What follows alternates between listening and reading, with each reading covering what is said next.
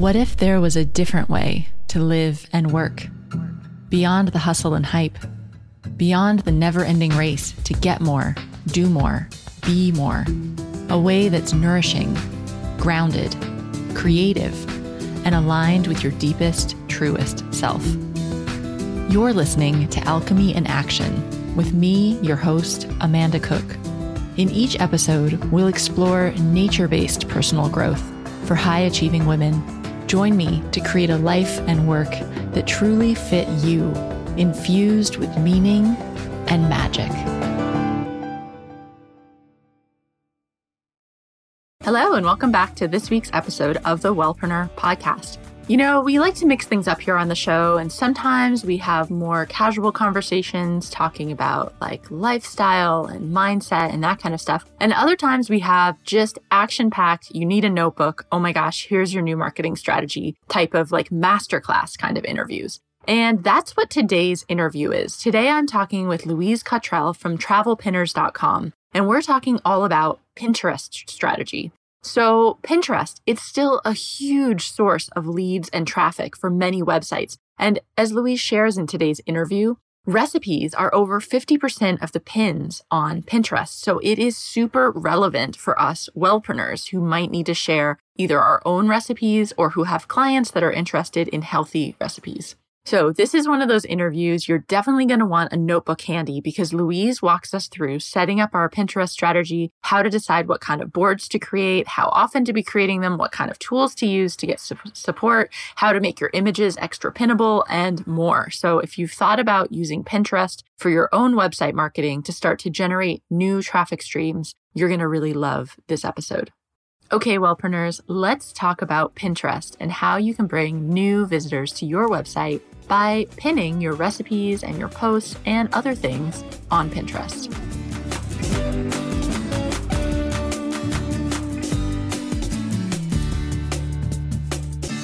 Hi, Louise. Thanks for joining me on the show today. Thanks for having me, Amanda. It's great to be here. So, Louise, we met in Bangkok about a month ago. And when we started talking, I was really excited to have you on the show because you're a Pinterest expert. And Pinterest is actually something that I think works really well in health and wellness, but we haven't talked about very much on the podcast. So, I'm really excited to have you here sharing your tips with us. Awesome. Yeah, I want everybody to know how they can use it and, and take advantage of all its great features to uh, grow their businesses and get more traffic to their websites. Awesome. So, First of all, I have like just my gut feeling when we start is that Pinterest was so hot a couple of years ago and people don't really talk about it so much anymore. So, kind of give us your take on where is Pinterest in the industry? Like, is it still worthwhile to focus on? What kind of industries is it best for? That kind of thing. Oh, yeah, it's still definitely worthwhile. It's grown a lot in the past year. It's gone from 100 million monthly active users up to 150 million monthly active users. And um, it's gotten more international. We're seeing signups from all over the world. Um, it used to be more heavily American, US based user base. And yeah, it's a place that, you know, people have always relied on to get traffic. And now it's definitely opening up for the e-commerce entrepreneurs and the, uh, the selling of products as well as services. And again, it's people who are looking for uh, guidance. They're looking for information of how to better their lives, of planning for the future and, and things that they're aspiring to. So it definitely makes sense in the health and wellness space um, to be on there and to be sharing your content. Mm-hmm. And I think most people on Pinterest, it tends to skew female. Is that right? it used to be 80% female to 20% male and it's sh- starting to shift more towards um, about a 60 40 breakdown right. okay so cool because i think a lot of people i mean obviously we we are targeting both gender there's people targeting both genders but a lot of wellpreneurs are targeting women and so i mm-hmm. think that can make it like an even more appealing platform yeah and it's important to know too that you know if you are creating content for men that Pinterest takes into account the the gender selected by the user on each account. So they're going to be showing men content directed towards men. So you don't have to worry about, you know, if you are making content for men about sharing that in the women's space. You know, not to mention the fact that women are often um, the ones doing researching and planning on behalf of their partners or spouses or, or male friends and counterparts. So I wouldn't worry too much about like, you know, oh, are my people on there? What if I'm like targeting more men? Where's my content going? Is this a waste of time? It's not. It's definitely not. Awesome. Cool. So can you kind of walk us through the basics of how we'd set up Pinterest? Because I think people are confused. It, it, can seem like, well, what am I supposed to be doing? Am I just pinning my blog posts or pinning my products? Or should I be repinning other stuff? And what kind of boards do I need? Can you kind of give us that rundown? Sure. So, what you want to do first is you want to decide on some keywords. What are the categories on your website? I always tell people to start with their their own sites or their own blogs categories. What are the topics that you are most focusing on in your products or services or just the, the content that you're creating. And you want to make boards that go with those keywords. And it's very easy to do keyword research within Pinterest. You can search a single keyword and Pinterest will show you sort of sub keywords in order of popularity in the search results along the top it'll show you sort of secondary keywords that would go with with one keyword or with a short phrase that you put in so you can include those in your board titles and in your board descriptions. You want to optimize your main page of your profile, which has your account name, which you can also add in your keywords. You can put keywords in your about me section that's on the front of your profile too, and include a link maybe to back to your website or, or to an opt-in freebie that you have to sort of do lead generation. So then in regards to whether you should just be sharing your own content or mix, I say definitely share a mix of yours and others don't worry too much about, oh, but I don't want to share my competition's content. There's plenty of room for all content. Um, what you want to do is you want to have well curated boards. You want to show your community and your followers, and also you want to show Pinterest that you are curating great content and not just sharing your own. The more, the better. So if you pin consistently, so let's say between 15 and 25 pins a day, it shouldn't be all your content, but a healthy mix of yours and other people's is good. And that consistency is is what's going to grow your account and get your pins seen more. The Pinterest smart feed, it doesn't go in chronological order anymore. They changed that a few years ago. So now there is an algorithm that determines based on a few factors what pins get seen and how frequently. And a lot of it has to do with the image quality. So you want to use high resolution images when you make your pins. The con the quality of the content. So if you are leading people back to a page that is described well on your pin so that people don't, you know, feel misled because you you lure them in with something and then it, the post is actually about something else. You don't want to be doing that. And Pinterest knows also because people are going to be pinning the images from your blog post or from your web page back to Pinterest. So they'll know that that people are enjoying your content and sharing it more.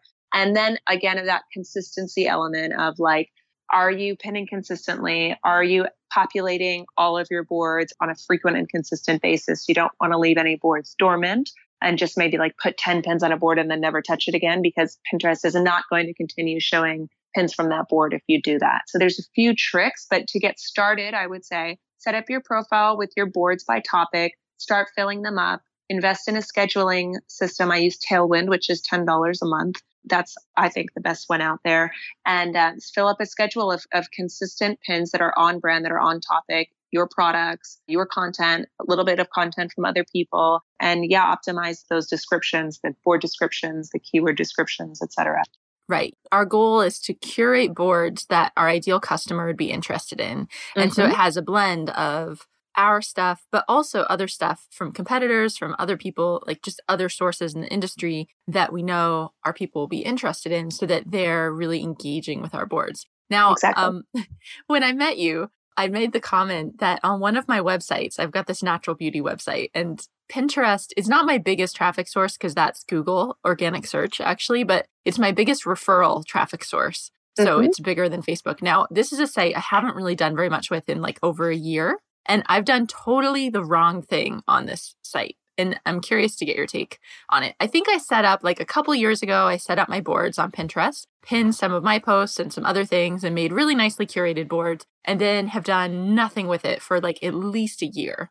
But I have to say, like, my posts are still getting pinned by other people.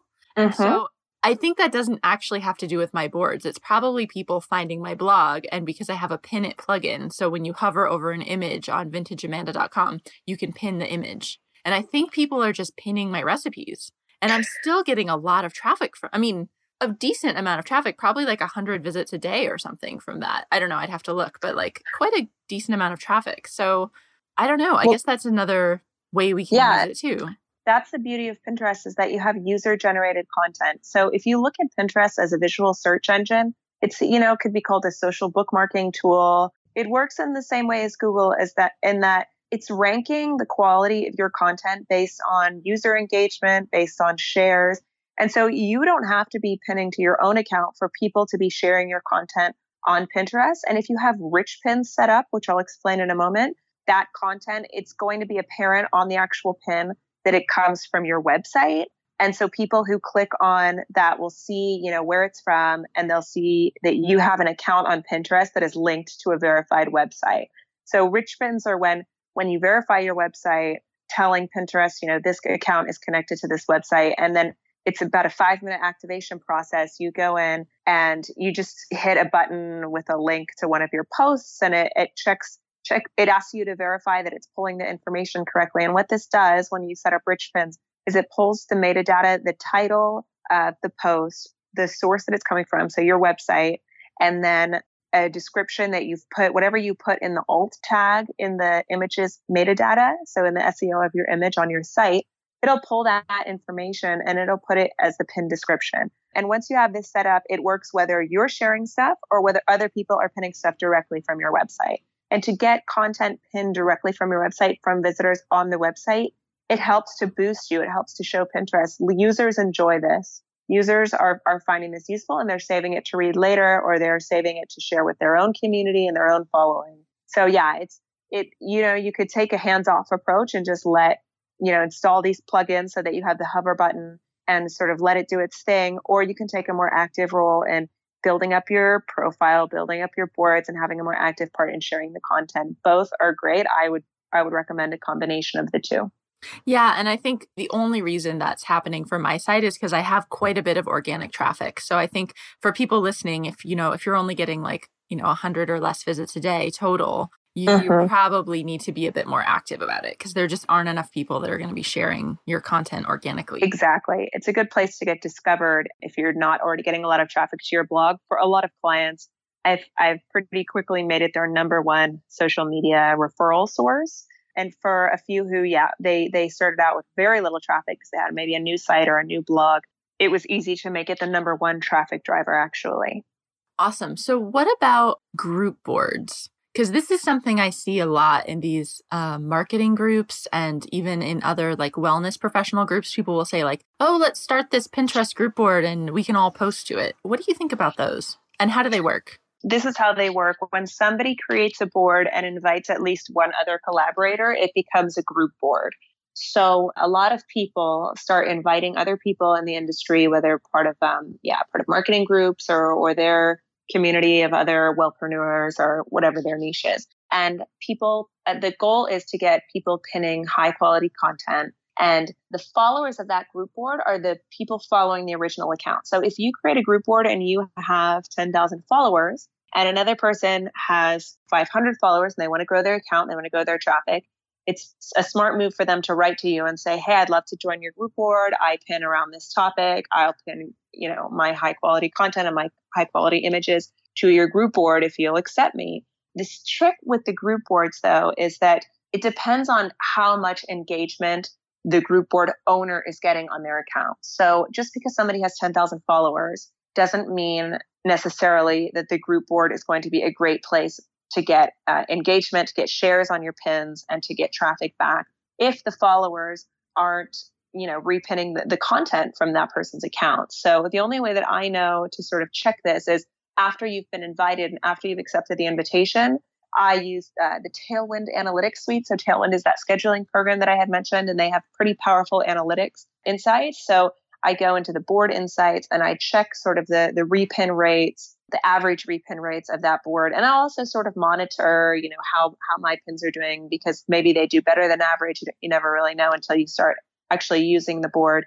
Group boards, they used to have, it used to be a more important part of the Pinterest marketing strategy and it's decreased slightly. That being said, if you are getting started, it is smart to do some research. You can use pingroupie.com. It's a group board search engine. It's free to use. And you can search for your keywords in your niche and, and find group boards that you can ask to join from there. And so as you're getting started, you'll just have more eyes on your content and people will be discovering your content more and maybe following you or following some of your boards that they discover from from you having pinned to those group boards.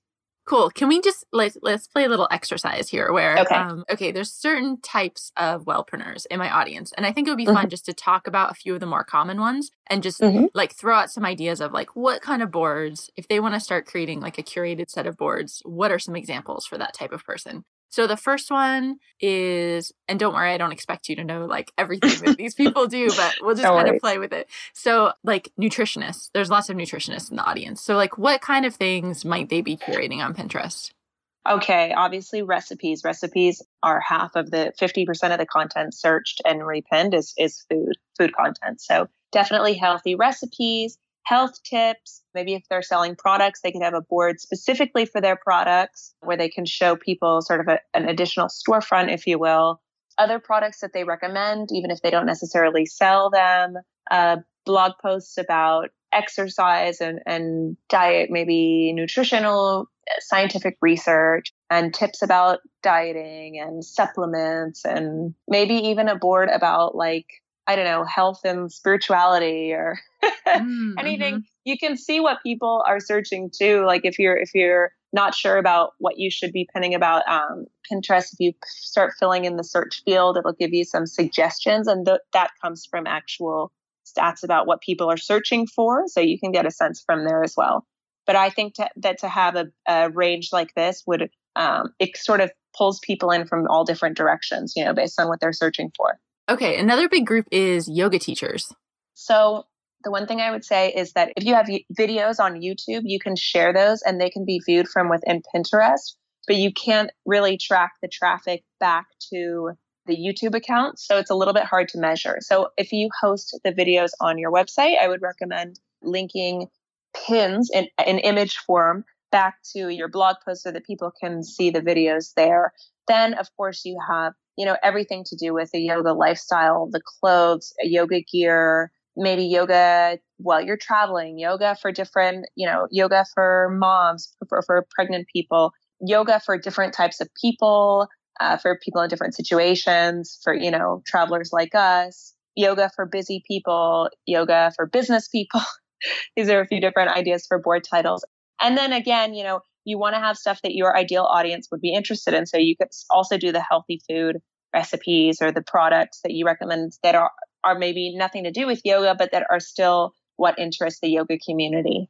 Yeah, great idea. As you were listing some of those things, I thought, you know, a lot of these boards are going to be the same for all wellpreneurs, really. Like mm-hmm. any type of wellpreneur, whether you focus on skincare or menopausal women or men like building muscle mass, you can include recipes. And mm-hmm. you can include mindset stuff, like a bit of spiritual mindset, you know, inner game type stuff. You can include mm-hmm. some products that you recommend. So, yeah, that's really, I guess you just, what I'm picking up from you is you really think about the entire life, like that ideal customer you have and their entire life and what are all the things related to that they'd be interested in yeah and you can also you know if you are selling healthcare supplements you can have many boards that focus on that and then a few other boards that focus on other things. So it's obvious when somebody arrives to your profile what it is that you focus on. And you could have boards that are really similar and that just have like a slightly different keyword.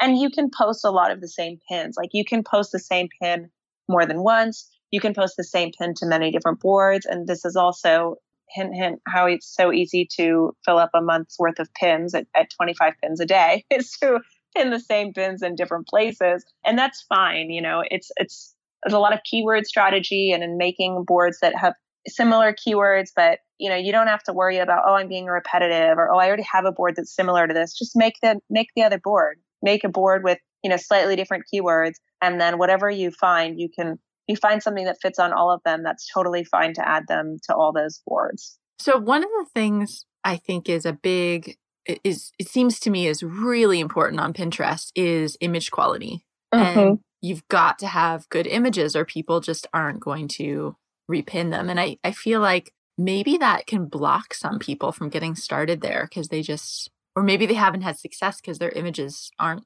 high enough quality. I don't know. Can you talk about the whole like what do our images need to be to be? But yeah, so there's some statistics around like the colors that do better. They say that red and oranges do better than than blues and greens. But you know, these are just sort of statistics of overall stats coming from Pinterest across all categories. So I wouldn't worry too much about that. What I do say is that um, I mean, a lot of people, you know, they're getting high quality stock images or high quality photography, let's say of food, recipes, dishes that they have written up recipes about.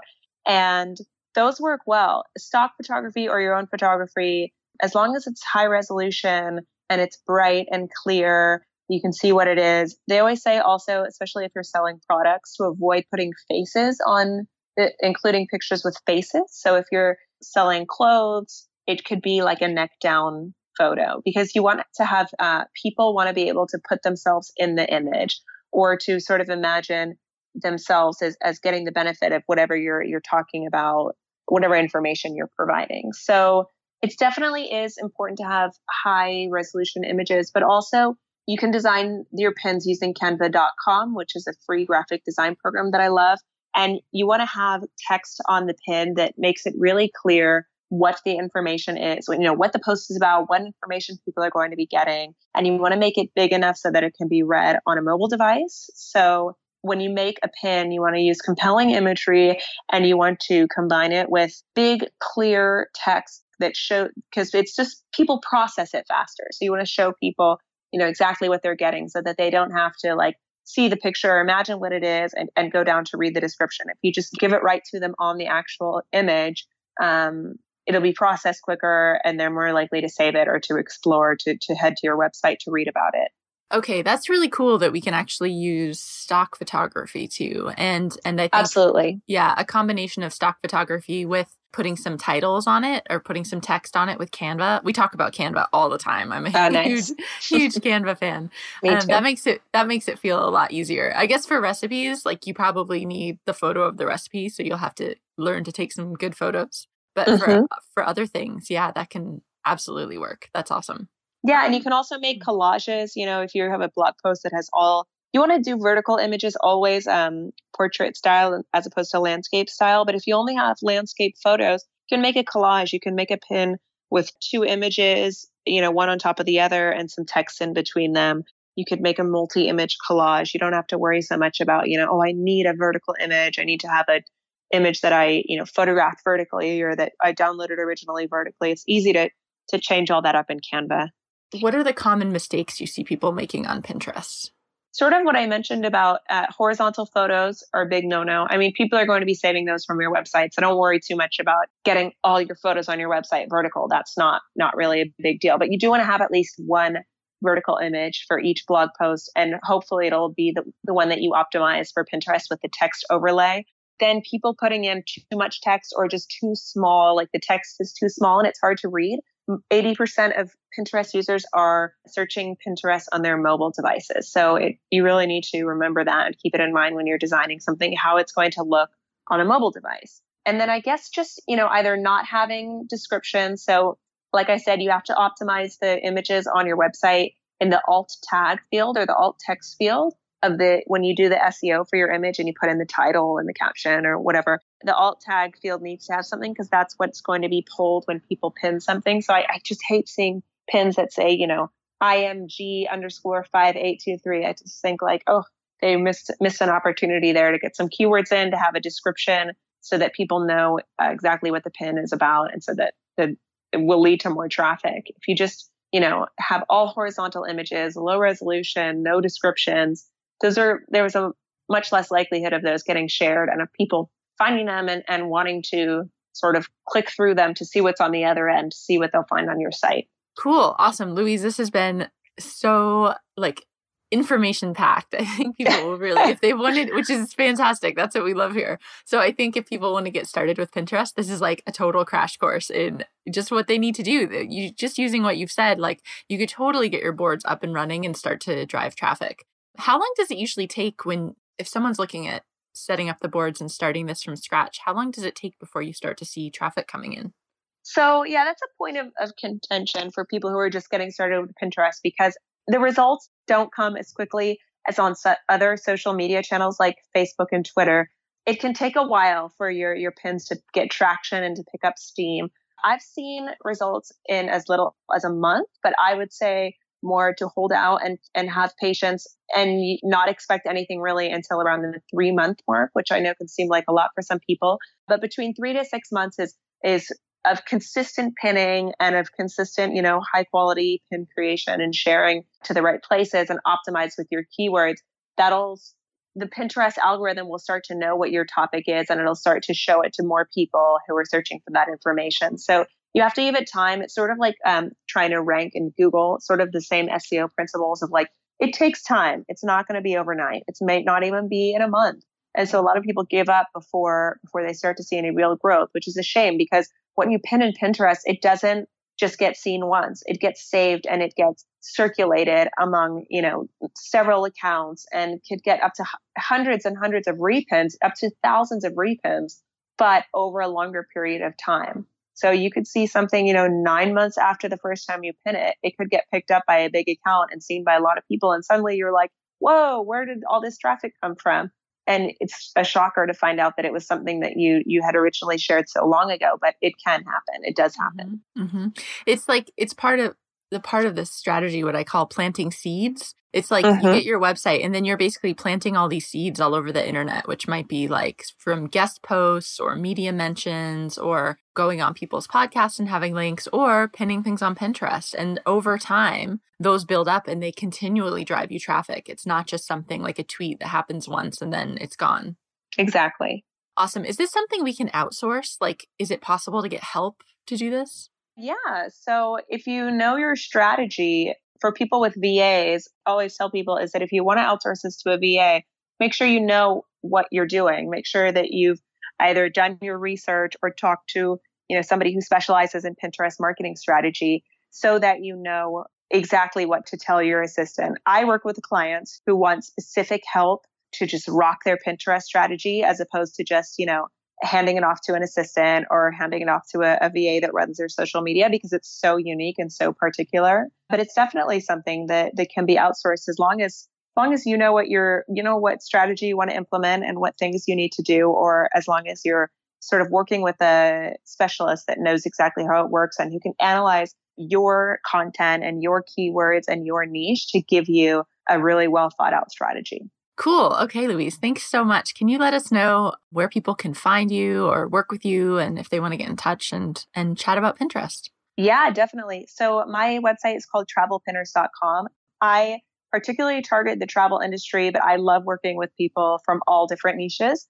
I am just like a avid traveler and very enthusiastic about it. But I'm enthusiastic about a lot of things. I also work with food bloggers and um, a few e-commerce professionals as well. So I would be happy to hear from from anybody from the Wellpreneur community. I have a checklist that is also, you know, it's directed at the travel industry, but it is applicable to anybody who wants to find success on Pinterest. And you can download that at my website, travelpinners.com. And yeah, reach out with your questions. You can contact me through my website and get on my mailing list to get, you know, the latest in Pinterest marketing strategy and the latest tips for my community.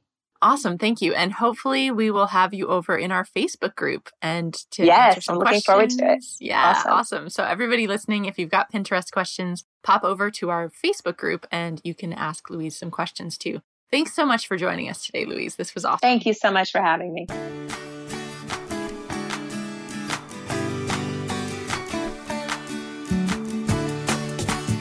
Thanks so much for listening to this episode of the Wellpreneur podcast. As always, you can get all the links to everything we talked about in the show notes, which are available at wellpreneuronline.com.